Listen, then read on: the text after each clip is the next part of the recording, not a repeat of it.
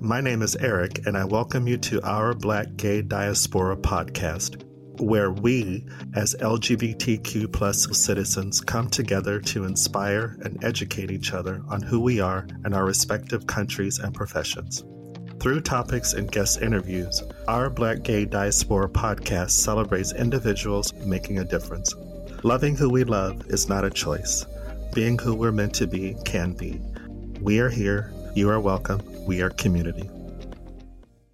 Hi, my name is Eric, your host of Our Black Gay Diaspora podcast. I am joined today by Dr. Byron Brooks, an assistant professor in Loyola University Chicago's Department of Psychology and an academic associate with the University of Chicago Center for HIV Elimination.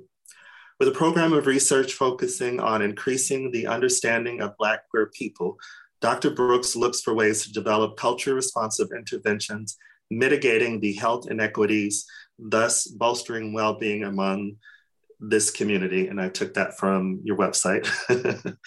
and uh, Dr. Brooks has also written publications for Journal of Clinical Psychology and medical settings, LGBT health, sexuality research and sociology, and other periodicals. Additionally, he is the director of RISE Lab, the acronym RISE, R I S E, stands for Resilience, Intersectionality, Stigma, and Engagement. With a focus on Black queer people, RISE's approach is rooted in clinical health psychology, positivity, positive psychology, and diversity science. I think Dr. Brooks' credentials are a good indication that he's committed to reaching out and helping others. So I look forward to learning more about his works as well as finding out a little of who he is when he's not making the Black LGBTQ plus world a better place. Hi, Byron. You are the technical saver for today. we were supposed to record yesterday. Everything looked great, but we just found it today. It was on my end that I was not hearing sound. So thank you so much for that. No worries at all. And I know in a world of always doing Zoom, there's something that'll always go wrong. How are you? How's your How's your week?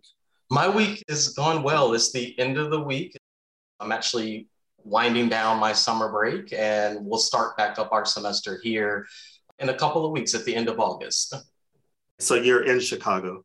Yes, I am in Chicago. I've been here for, I think about this, three years now because I moved up here in summer of 19. So I've got to experience the, the harsh winters that folks talk about I definitely miss the South since that's where I'm originally from.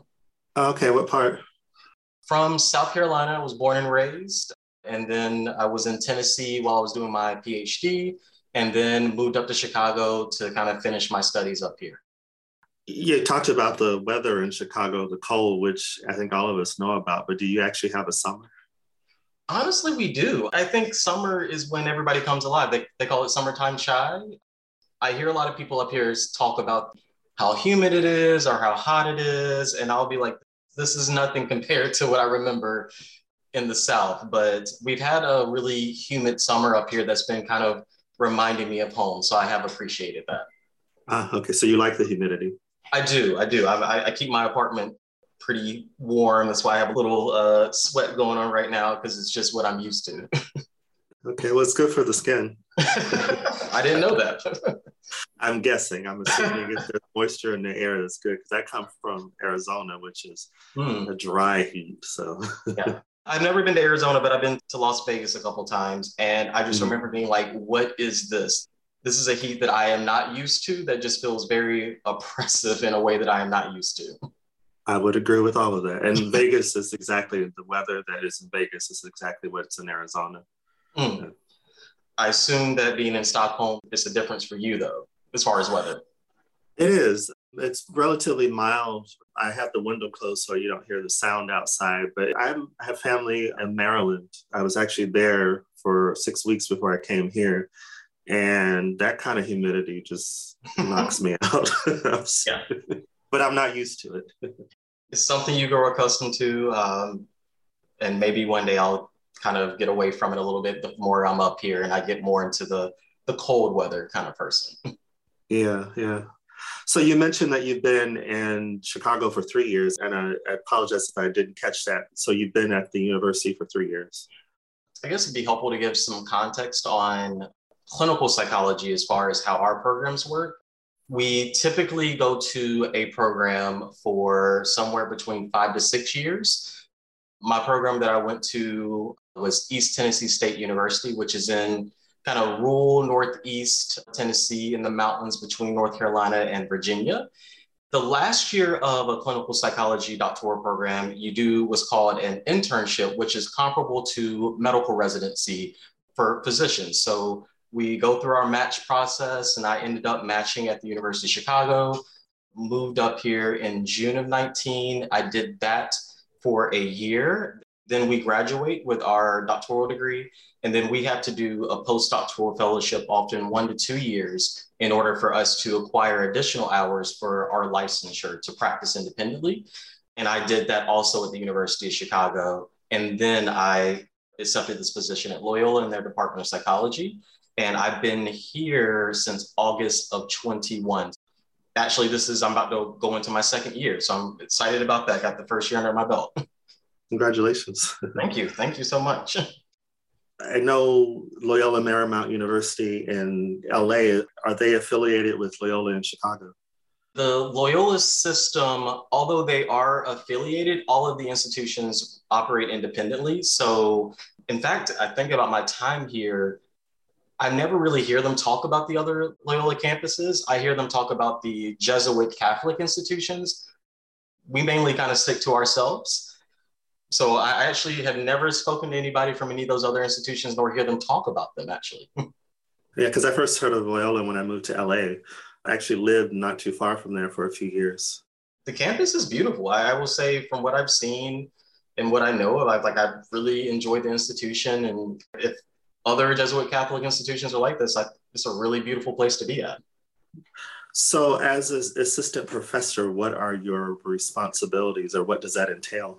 Yeah, it's kind of you're you're wearing a lot of different hats, and so I teach two classes uh, semesters, my obligation, and then I also engage in my research, which occupies probably the majority of my time. And then I also, as far as our positions, you typically have to do some service. And that can mm-hmm. be service to the Department of Psychology, service to the institution, which just means maybe you're serving on a committee that's working on hiring someone or trying to redo some policies. But something I really enjoy is that our institution is big on service to community. And that's kind of where I bring in kind of wanting to provide free mental health care to Black LGBTQ folks. So I was able to continue my relationship with the University of Chicago we actually have a clinic where we provide free counseling essentially to Black queer folks on the south side of Chicago. That probably brings me the most joy. And we've been able to build that up. We have several community partners that we pay that provide that therapy for free. And I also have students who are training. You know, it's not a lot of us doing this work. So we need more people to be able to work in a culturally sensitive and affirming way with community. So I've been blessed to be able to bring on students. I have two every year now that come through this training with me and as part of their their clinical rotation where they get to receive all this education on working with black folks working with uh, lgbtq folks working at that intersection what does that look like and navigating all these other you know forms of systematic oppression that we deal with and how does that manifest in the therapy room so i know i just kind of gave a lot there but that's kind of what my work looks like. It's a mix between teaching, research, and service. And my service is mainly kind of giving back to community in that way. I definitely felt that when, yeah, it's like really great to hear that you are on the front lines helping with mental health with the Black LGBT community. Yeah. Like the second person that I've talked to around that and also just around representation of the importance of, yeah, we are part of this community generally speaking, but there is that component of race yeah. that is something that only somebody who has the education and the experience can help someone else with. And this is just me saying that. I don't know if that's true or not. as much as I love the work that I do and I appreciate my training, I think psychology is a field as far as the practice of psychology. I think we are not where we should be as far as working with any kind of marginalized group because a lot of the work that has been established, this was made by old cis heterosexual white men back in the 1800s mm-hmm. and has been tested on that population continuously. So I'm really excited to see, you know, scholars like myself, and then you think even going back, previous Black scholars who are trying to do this work and really think about how we're addressing these intersections in our work. So, is your research, was that started before or after you accepted this position? My program of research was going before I accepted this position because we do research continuously, but I definitely had an evolution of research uh, for me because when I started school, I was really focusing on, I was focusing on folks with chronic medical illnesses and how do kind of strengths are positive psychological factors, maybe such as being able to, you know, reframe things and have a silver lining or having gratitude or being able to treat ourselves with kindness or self-compassion, how that impacted kind of the relationship between their medical condition and their mental health. And mm-hmm. my program of research really evolved after seeing, I think it was a post or a study from the Centers for Disease Control and Prevention that stated that if current HIV rates persist, one in every two Black, gay, and bisexual men will be diagnosed with HIV over the course of their lifetimes. And I remember in that moment when I read that, I was like, I'm sitting here doing this work, I'm having this knowledge, and we know that mental health plays a huge role in that. And I felt really compelled to kind of shift my work at that point. And this was halfway through my program. I said, I'm going to focus on LGBTQ folks, I'm going to focus on Black folks. I want to look at how these systems of oppression, racism, heterosexism, misogyny, how all of these things plus more impact the health and well-being of us but mm. i think the difference i take in my work is that i really like to look at the positive aspect of, of life because a lot of the work that i see and i get so frustrated when i read these publications and various things on community that are often from white scholars who only go to well everything's bad everything's bad and i'm like i'm a black gay man not everything's bad I love where I'm at in my position in life. And I think there's so many things that we don't study because we're only focused on often HIV, sexual health, or the bad stuff that comes with dealing with stigma and oppression as opposed to what are the positive aspects of life. So really just a trajectory of how my research changed. But when I came into this position, I knew that I was going to be in a place where I could direct my research and not have to go through an academic advisor or go through these other people. And I could set the tone and really say what I wanted to focus on. And that's really important to me. And just for me as a layperson coming to you for guidance, it's like just the fact of having a Black psychologist, the power of that. Hmm. I would believe that could change the perception of myself, and then I would guess the perceptions of, you know, any of your your clients that you have of themselves. That's one of my favorite things of kind of working in community because we don't have a lot of models and people in these positions doing this. And I'm like, whatever we can do, open the door and keep it open and keep people coming through. Because it's the things I will often hear are there's a sense of trust at the beginning. And it's not as much as that I have to build it up. It's just, okay, we look alike, we have similar identities there is an assumption that we do have similar experiences because of those identities, which we know is not always true. But we talk mm-hmm. about that and say, you know, I'm a black gay man who was raised in South Carolina and was raised Southern Baptist. You know, your experience of being raised on the South Side of Chicago as a black queer person is going to be completely different than mine. But we can talk about those differences. And I think that's really where the work is. And understanding and exploring how those differences shape that experience of their life as well as kind of what they're coming to therapy for. This is one of my favorite things to be in this position and be able to be a, a healer in some type of way that really helps people at this really, I think, sensitive spot in their life. Everybody should be doing it. I'm just a big advocate of it. I'll echo that. I've been to a therapist a few times. I stay in one because it's it's just nice to have that objective, I should say neutral kind of unbiased party that can be like, girl, what the fuck are you talking about? Mm. so it is helpful just to have that, that ability to to have that frame and that scope and that additional perspective. Yeah, very much so. I found one of your publications, February 2021. The title was Anticipated to Enacted hmm. uh, Structural Stigma Against Sexual and Gender Minorities Following the 2016 Presidential Election. And you spoke on the negative impact uh, on the mental health and physical health of sexual and um, gender minorities. But you mentioned structural stigma, and I've never heard that term before. What does that mean? Yeah, I didn't know you were going to go into the articles. Uh, um, so, you know, when we typically think about stigma, we're talking about this umbrella term that really captures oppression, discrimination, really being treated differently because of some aspect of who you are, often being treated poorly. And we think about stigma in particular on several different levels. We think about it on the internalized level. So I can hold internalized stigma where I think that being Black is a problem, that internalized racism. Can hold that internalized homophobia, where I think being a gay person is problematic. And that brings up a lot of, a lot of negative emotions that can kind of facilitate the development of some type of like depression or anxiety. Then we think the next level up is interpersonal stigma, which is the stigma that occurs between you and I. So you treat me differently because of this aspect of my identity. And then you go up a little bit more, and then we start talking about this really understudied, but starting to become more studied area of structural stigma.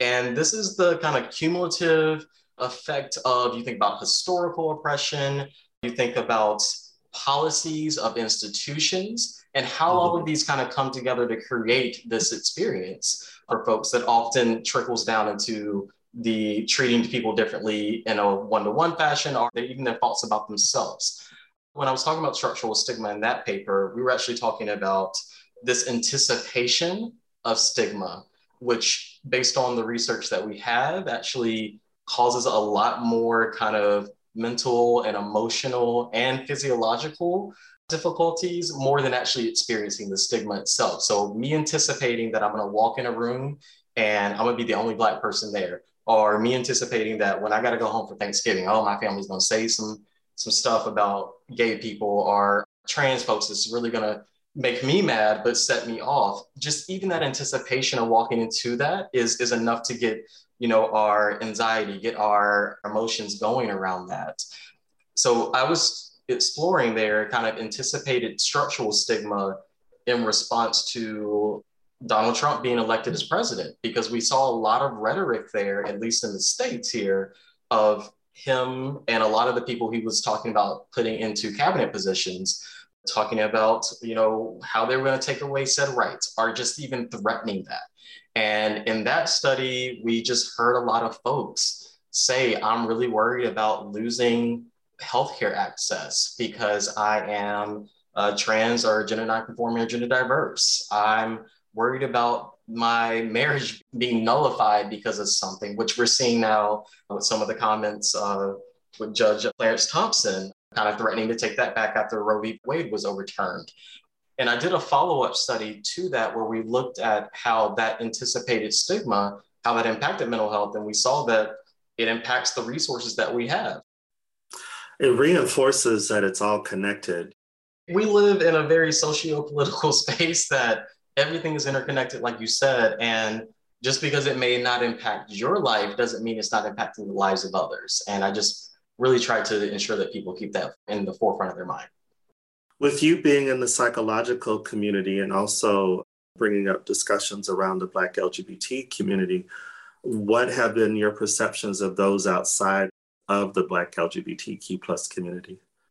I think that this is a unique intersection that comes along with if you're black, they're already coming with some notion of what that means. If you're a mm-hmm. black man, okay, what does this mean? Does this mean you're aggressive?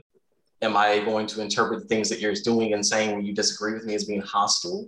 When you add the LGBTQ aspect on it, it's a unique experience where I think people will then start to put some of the labels and misconceptions that we saw during the HIV AIDS epidemic, you know, in the late 80s, early 90s, of, oh, if you're a black gay man, that must mean you're diseased. That must mean you're the sexual deviant, that you're always doing X, Y, Z.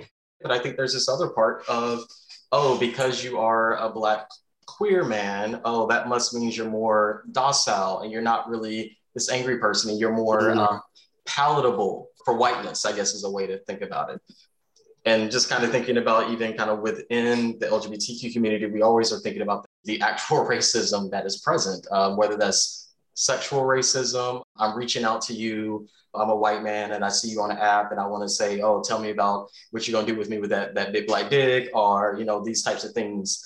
There's so much there, but I often thinking back to me and what I hear when I do my studies and when I do engaged in clinical work, the folks I work with aren't really talking about that. They're talking about the blessing that it is to be at this juncture. I asked a few folks in a study I published, what do you love about being a Black a same gender loving man? This was only on Black sexual minority men. And mm-hmm. just to hear the themes, somebody said, you know, we're just magic. I love this ability that we can kind of be flexible in who we are. And, you know, in the morning, I can be this person. In the night, I can be this person. I change with the seasons. Or because of my identity, I have this unique ability to help others and serve as kind of a model for other Black queer folks, but also to serve as a model is like, I can do a lot of good in this world and like this increased compassion. So I want to focus on how we can facilitate the goodness that comes out of us. Very much so. Yeah, which I think ties into, I wanted to ask you, because you're out, Black gay mm-hmm. professional professor, and how that's impacting positively within academia and then also when you're interacting with the public. Hmm. I think in academia, the gay part of me is very accepted. Academia, I think, has lots of queer, lots of gender diverse folks in it and has been for a long time because it's been kind of a safe haven in some ways. But when I think about the response to being a Black queer person, the racism is the one that always comes to the top of mind for me. I can even think about the institutions I've been at previously. That's been, I think, the most difficult challenge is navigating those experiences. But when I talk to other Black queer folks that are in academia doing research, we're always like trying to lift each other up, loving on each other. What can we do to support each other? There is an experience that I think that white queer academics and white academics don't get is often I'm being questioned about why I'm doing the work that I'm doing, as opposed to folks who are doing just like general things. Like maybe they just study depression in general. Maybe they just study something that we've studied for forever and a whole bunch of white people for all the time. But no one's questioning why are you doing that? But when it comes to people who do work that really means something to them, it's like, oh, you're biased if you're compassionate about it. Or you can't talk about this stuff because you aren't looking at this from a neutral frame. Or I just don't understand why you're you're looking at this. I think being a black out queer person in academia, it has its its benefits, but also has limitations. And I think it comes with kind of navigating the racist systems that we're a part of, but also questioning why you're doing what you're doing and having to justify that. It's interesting that your expertise could be called into question because I've tried to read studies about specifically Black queer men, and I knew very quickly into reading it, I was like, I don't think this was written by a Black person. Yeah. the assumption that because they're not thinking about themselves as a race that they can't be biased. Is interesting. That's why we should be writing and i think any form of writing not just academic but also in any other form i think we should always be saying who we are what our identities are. When i'm reading this thing about black lgbtq something i know the vantage point that this researcher came from or that this person who wrote this article for the new york times is coming from so I can put it in context and say, oh, I, I, might want to dismiss some of these kind of things that this person's saying because there may be some veiled discrimination or kind of bias, I should say, put in here, how they've written this and framed this. But I like that you make a conscious effort to stay focused on positivity. And I like to, I was on your homepage of your website, uh, Byron, I'm just saying this for the audience, byrondbrooks.com but you reference a song lyric, develop a negative into a positive picture. Uh, first of all, what song is that from? That is from Lauryn Hill's Everything is Everything. That was from her debut album. I was 10 when that came out. The Miseducation of Lauryn Hill is hands down one of my favorite albums. But I remember hearing that line and just feeling so like this makes sense. I love this. And I think it's something that's definitely carried with me throughout my life because I think about that point in my life. My parents were in the process of like separating, moving towards divorce. I'm trying to grapple with this notion of recognizing that I know I'm not straight. Um, I think just kind of having that reframe there was really helpful for me. And that would say that is something that I've written about in every essay that I've applied to any school with. I've started it off there because I want them to know who I am when I'm walking in the door. And I think that is how I approach my work. That's how I approach my clinical work of thinking, what are the strengths that are there and how am I looking at the situation? Hmm. There are some positives there. And it definitely obviously is informed what I'm doing. So yeah. Yeah, I love that. And it helps me to stay focused even with talking to you now, like focus on the positive. That is going to be something that's going to stay with me because I've been asked for this particular platform.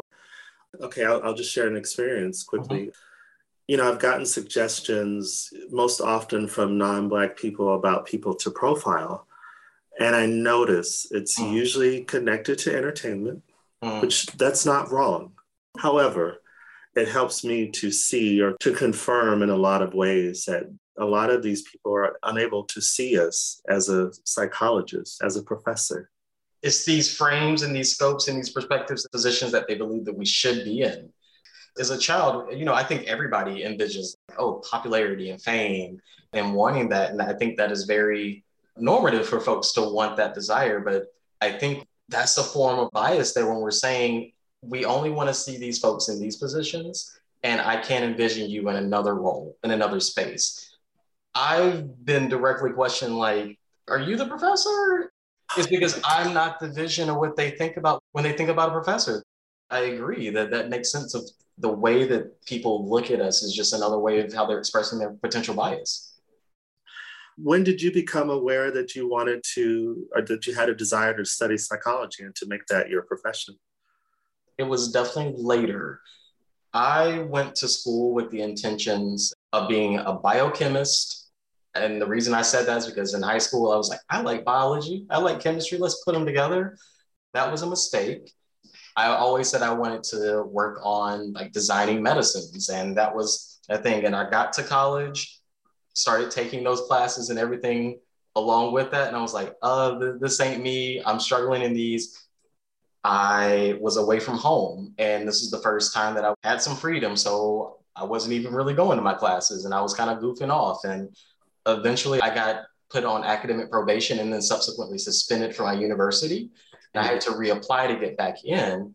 And at that point, I said, I need to find what works for me. And I was just kind of taking courses in other places and found sociology and really found that stuck out to me, felt like it resonated with me, that acknowledging systems and acknowledging all these historical aspects and how that manifests in kind of daily life. And I had a professor who was a substance abuse counselor. I really enjoyed his course and was like, I think this is where I want to kind of maybe look into this field. At the time, I was working full time at a bar. So it just felt like that made sense of like, okay, you work with people who often are, you know, probably struggling with some substance misuse. So I decided at that point to go into counseling. I was going to seek a degree so I could be a substance abuse counselor. And I got to my master's program. I think it was like my first year was like, I don't think I want to do this. It was specifically substance abuse counseling. And then I had a lecturer say, behavior and disease go together. That really resonated with me. And I was like, okay, what does this mean? And that made me make a pivot to thinking about primary care psychology. So, psychologists operating and functioning when you go to your general practitioner, because you know you're going to talk to your general practitioner about not only kind of what's going on with you physically, but emotionally, mentally, socially. So I, I started thinking about that. I started getting kind of involved in research and I was like, I don't think I want to stop at a master's degree. I want to continue my education and pursue a doctoral degree in clinical psychology. So that's when that really came up. I was in my mid 20s at that point, and that was not in the cards before then. It was very much like, you're going to do substance abuse counseling, and this is what you're going to do for the rest of your life. But then people say things and they ring in your ears and throughout your head, and then next thing you know, you're you're doing this. And I'm glad I listened to that. Mm-hmm. I definitely sense a compassion with you, which I would think would be helpful in your line of work. But it's interesting to hear your career trajectory and also to be reminded that we can change. Nothing's set in stone. And then hearing you talking about academic probation, I was like, oh, that doesn't fit the image I have of him. the preconceived notion of what we think, you know, someone who has a, a doctoral degree has gone through. Like I messed up and I fully acknowledge that. But those moments there taught me the most important things I've learned in my life of like education is so transformative and this is something that I truly value and I love the pursuit of knowledge. And then how can I take that knowledge and do something with it to make things or make something better? I wouldn't change what happened to me. It's made me who I am and definitely informed my values that I try to live by. This is me not being a therapist, but I would guess it would help with being more compassionate. It helps with bringing that empathy in the room when someone's talking about navigating some academic challenges or someone's talking about navigating their mama or their grandma said this about gay people, but they don't know that they're gay yet, or navigating challenges with like financial insecurity. I think those experiences have helped. And it's important for me to always keep in touch with those experiences. Even though I'm getting further away, it's important for me to kind of check back in and be like, you know, look where you came from. Check it when you're getting on your high horse here or something like that. Sounds like good self awareness. Mm-hmm. Yeah. You mentioned that around 10, you knew you weren't like little boys. Um, when did you become aware of what that meant as far as mm-hmm. sexual orientation? As a child, I was always a very quiet, coy, shy person. Like, I was definitely always up under my mama. When we went to like some family gathering, I didn't want to play with my cousins. I remember hearing the comments that like family members would say around that of like, mm, you need to get him out there. Why is he so sensitive? Why is he always up under you? Why is he always like this?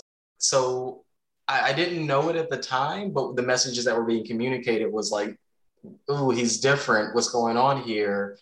I learned that there was a problem with that. And then as I started getting older and definitely in middle school, you know, all the boys over here talking about liking girls. And I'm like, mm, that, that's not resonating with me. I really think this guy is attracted that I saw at school and like feeling some things, but not knowing how to navigate that, but knowing that society didn't value that and it was looked down upon. I don't know how it was communicated, but it was there. I can definitely think about various moments and explicit comments from family, hearing them talk about other family members who were gay or lesbian. And one that stands out to me is hearing a family member saying, you know, if that was my son, I would take him to the doctor and try to get him fixed. I think I was probably 11, 12 at that moment and just being like, oh, this isn't safe. I can't, you know, acknowledge this part of me. I think it brought up a lot of feelings of shame and trying to navigate that. I think it took until I was 23 to really sit with and be able to kind of say, like, you know, this is who I am. I can't hide this. I can't live my life in a way that they want me to. So there was a period in my life where I was celibate for about five years during my 20s, just because I was like, I have to figure me out before I'm trying to engage with other people. To check just about everything you shared. you were in a state of being healthy when you just said that um, you gave yourself time to figure out what this all is. Yeah, um, it was my trying to move towards health and, and healing. I just got to the point where like this isn't gonna work. I need to figure me out. And in a way for me to do that is I, I shut off the opportunity for even those questions to come up around dating, romantic life. So whenever I would go home, and family would ask, "Oh, you don't have a girlfriend? Oh, when you have a girlfriend?" I use the stock answer that I think a lot of Black queer folks use of like, I'm focusing on school. Um, you know, I'm just really just trying to get through school. You know, I'm trying to get this degree. You know, I'm trying to go get my master's and then all this. And I remember at 23, I was like, I can't live my life how others want me to because then it's not a life worth me living. And shortly after I got into my master's program, I decided like if I'm gonna try to be a therapist, I need to be on the other side of it too. And I started seeking a therapist and uh, seeing a therapist. I walked into therapy the first day and I was like, I want to be able to tell my family who I am and live life like this. And mm-hmm. therapist was like, Are you are you sure? Are you sure you want to do that? I was like, No, this is this is my goal. This is what I want to do. And I'm proud that I did that to help me work through my stuff at that time in order to be open and be honest about who I am and not feel like I can't bring a partner home during the holidays, not feel like I have to sit back and not say anything when somebody says something about, oh, he's got a little sugar in his tank. That was just very important for me to live the life that I wanted to live and not the life that others wanted me to live.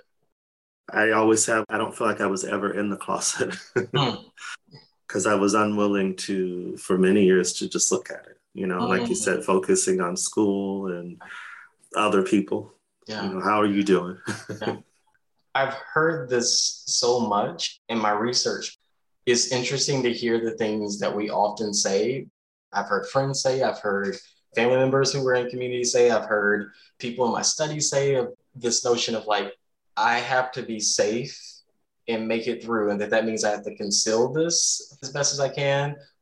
These are definitely things I've heard of how we'll put some type of mask up or barrier up so we can kind of just like lodge it off and not have to think about it. You've been in Chicago now for three years. I know a little bit about like the music, you know, house music, which I love, and a few other aspects that are specifically came from or influenced by the Black LGBTQ community. But in your time there, have you become aware in other ways that the community influences the city of Chicago, either in politics or in other arenas? Hmm. That's a great question. Um, I feel like there's an asterisk with my experience here because I think the footnote would say Byron got to Chicago in summer 2019 and then the pandemic happened. so oh, yeah. when I moved here, I was doing our version of residency. And so I'm doing 50, 60 hours a week of patient care. And I'm not really going out doing much because I also didn't have a lot of money because they don't pay us much in that role. But when the pandemic hit, I was like, I really missed out on what these experiences look like. And it's only until recently that I've really been able to get out and see, engage with the Black queer community really face to face, because a lot of things have been virtual, online, and all these types of things. So it's hard for me to answer that question right now to think about the influence of the city. And I don't want to give a wrong answer. And then somebody will be like, what, what, what the hell is he talking about? we'll have to do a year in review then. that sounds good. Yeah. yeah. Yeah. With the uh, increase of Black citizens within and outside of the LGBT community being more open about mental health, mm. where do you see the next step going, or what is the next step? I think there are multiple things that have to happen, especially as we are feeling more comfortable being open about who we are. And from a mental health perspective, there has to be more clinicians that look like us, that are us in these roles. And then there also has to be this other part of like, we have to train people who aren't us how to work with us too. The field itself has to do better with bringing folks in, getting them through, and giving them the adequate training to work with folks. I also think there needs to be a great deal of work of thinking about the way we deliver interventions. I don't think I need to always sit in a room one on one with somebody to do therapy.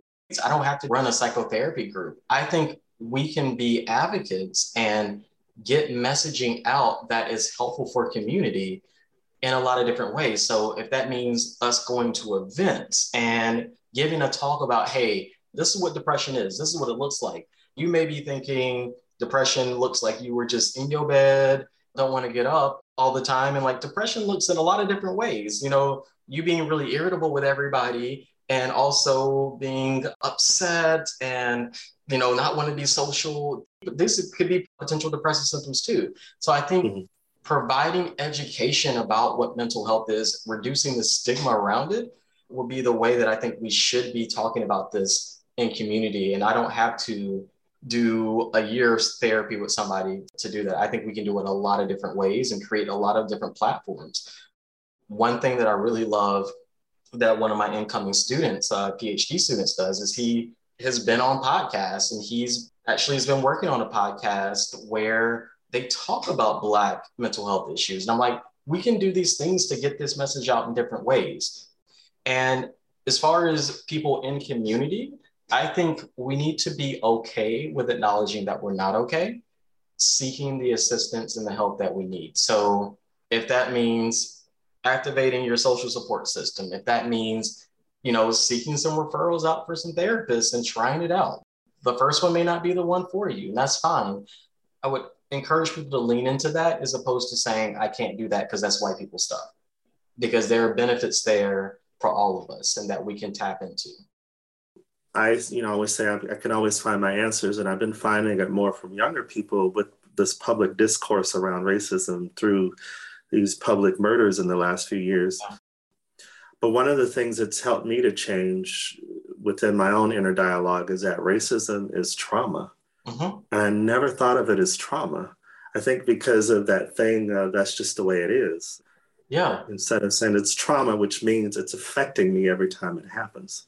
And it is. And this is the part that I always scratch my head when I'm talking to folks that say, you work with Black people, you work with LGBTQ people, and you know how to think about these cultural aspects. And I'm like, you do too. You're just not stretching your thoughts enough because we know that the way that oppression and discrimination impacts us is the same way that trauma impacts us.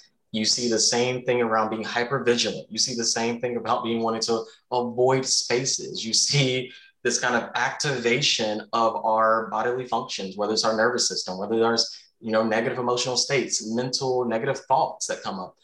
It is trauma. We don't treat it as such. I love that people are starting to think like, I'm not going to walk into these traumatic situations where you were literally killing me by, you know, saying X, Y, Z, or assuming that because I'm the strong Black woman, if we use that kind of trope, that I can bear all this load and I can do all these types of things. It's like I can be vulnerable too. And I'm hurting because of being in oppressive systems that are not designed for us, that are not for us, and that truly don't want us there, even though they say they do. Well, I have to sit with that for a second. I wanted to ask you about your other position at the University of Chicago for HIV uh, elimination. That's actually where the, the mental health clinic that we have is house. And that started when I moved to Chicago for my internship. I said when I got here, because I was in rural Tennessee. I worked with one black gay person while I was there because it was very, very white. And I said, I want to work with people who look like me, who are me. They allowed me to make this connection with the center that is affiliated with the university's infectious disease clinic, but it's off the campus at University of Chicago, it's off campus. Our center focuses on HIV prevention and elimination, hopefully by 2040 here in Chicago. So we work explicitly with Black LGBTQ folks. And while we have folks who are doing research there, we have folks who are providing resources as far as housing, or getting assistance with housing, getting assistance with food, HIV testing, uh, mental health now, and community programming. So I'm there once or twice a week, and my students are there. And that's kind of my affiliation with them is that that's where our clinic is housed. It's nice to be in a Black queer space because we hire folks from community, the folks that we have on staff, and some of the academics there, and some of the researchers, and some of the support staff are Black queer folks. So it's just nice to be in a space where it feels like home often to be there. We can lament about all the bad stuff, but we can have these moments of joy. And I think yeah. those are the beautiful things about being there. I've heard HIV prevention. I never heard elimination. Well, I think we have to think about it as such. We have the methods and means to really provide primary care of our primary prevention of you know limiting the amount of folks who are diagnosed with HIV. We have the things to get at folks who are at high risk and help them navigate that. We also have the things to really increase quality of life and extend life for folks who are living with HIV. We can eliminate it. It's just we have to do a lot more things to get things going in order to, to really truly get rid of HIV. Not trying to say it like that, but we, we can. We have those means.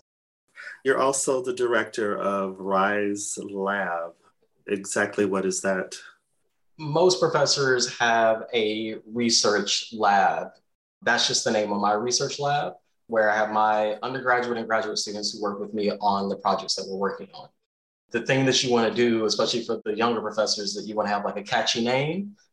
I've seen people talk about these acronyms that don't make sense, and I wanted to be very thoughtful with mine and acknowledge what my lab is about with the resilience of focusing on the positive intersectionality of focusing on these interlocking identities and how systems of oppression impact them, and then engagement and having that community engagement.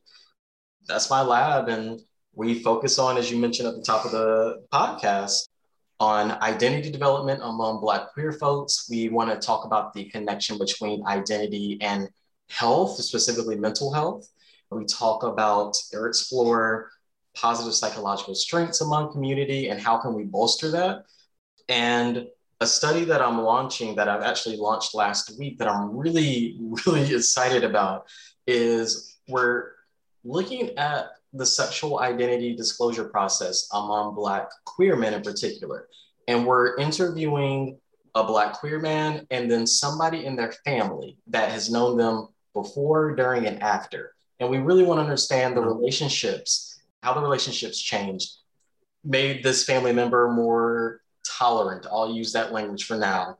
Or maybe make them be more hostile towards this person. And we want to start thinking about after we do all these interviews, can we start building family based interventions to help navigate this process? Because I don't know what your experience was like, but for me, I know that anticipated stigma going back to that of even having that dialogue with my parents I was ready for everything to be thrown at me, which every Bible verse, every possible thing was thrown at me. I was ready for kind of a drag down fight.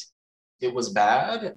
I wish that we had things in place to help us as a community navigate this because we ain't going nowhere. And I hope we don't have to go anywhere. And I hope we don't have to conceal who we are just to make it through those early years of life just so we can get to our, our 20s and our 30s and be like, okay, I'm out of the house. I can be me. That's kind of our big project that we're working on right now.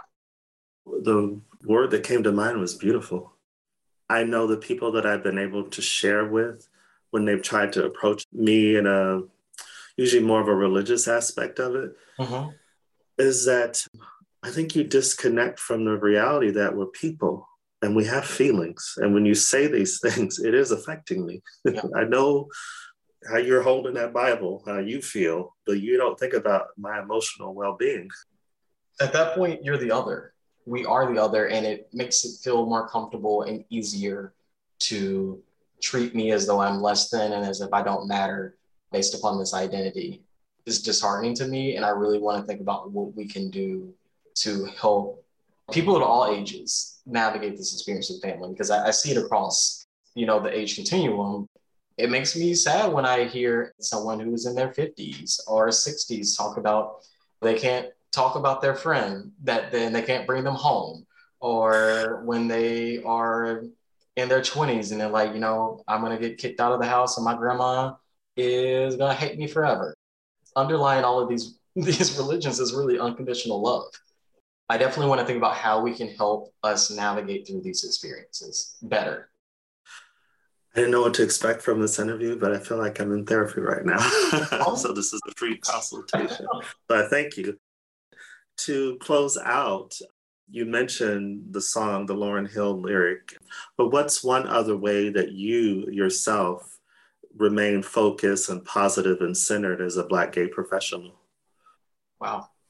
I think doing my internal work, doing my own work. And what I mean by that is being able to acknowledge that I can be wrong and being humble. I think also acknowledging because of my experiences in growing up, what are my emotional vulnerable points? And really trying to actively work on my health, not just physical health, but my mental and emotional health.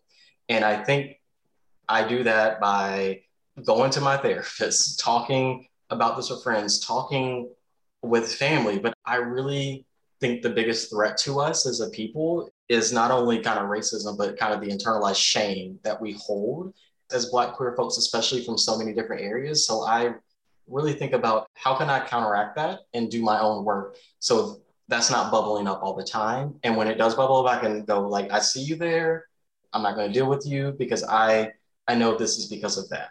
That's how I kind of maintain my mental health and kind of where I'm at as a Black gay professional was like finding family, finding friends, finding community, and doing my own internal work. Thank you for sharing that. Thank you for for this wonderful opportunity to talk about all this. I feel like this is also kind of therapeutic on the other side, just to sit in a position and just chat about your experiences. We don't do it far enough. I appreciate you creating this platform and just hearing some of your previous episodes with your guests. I appreciate the focus on the global aspect, especially. It really helps with kind of being able to understand and identify the intersectional experiences of everybody in community across the world. I found you on social media, but do you interact on social media? And if so, would you share where we can find you? Yeah, best place to find me would be Twitter. My handle is at black gay doc, black gay, and then DOC.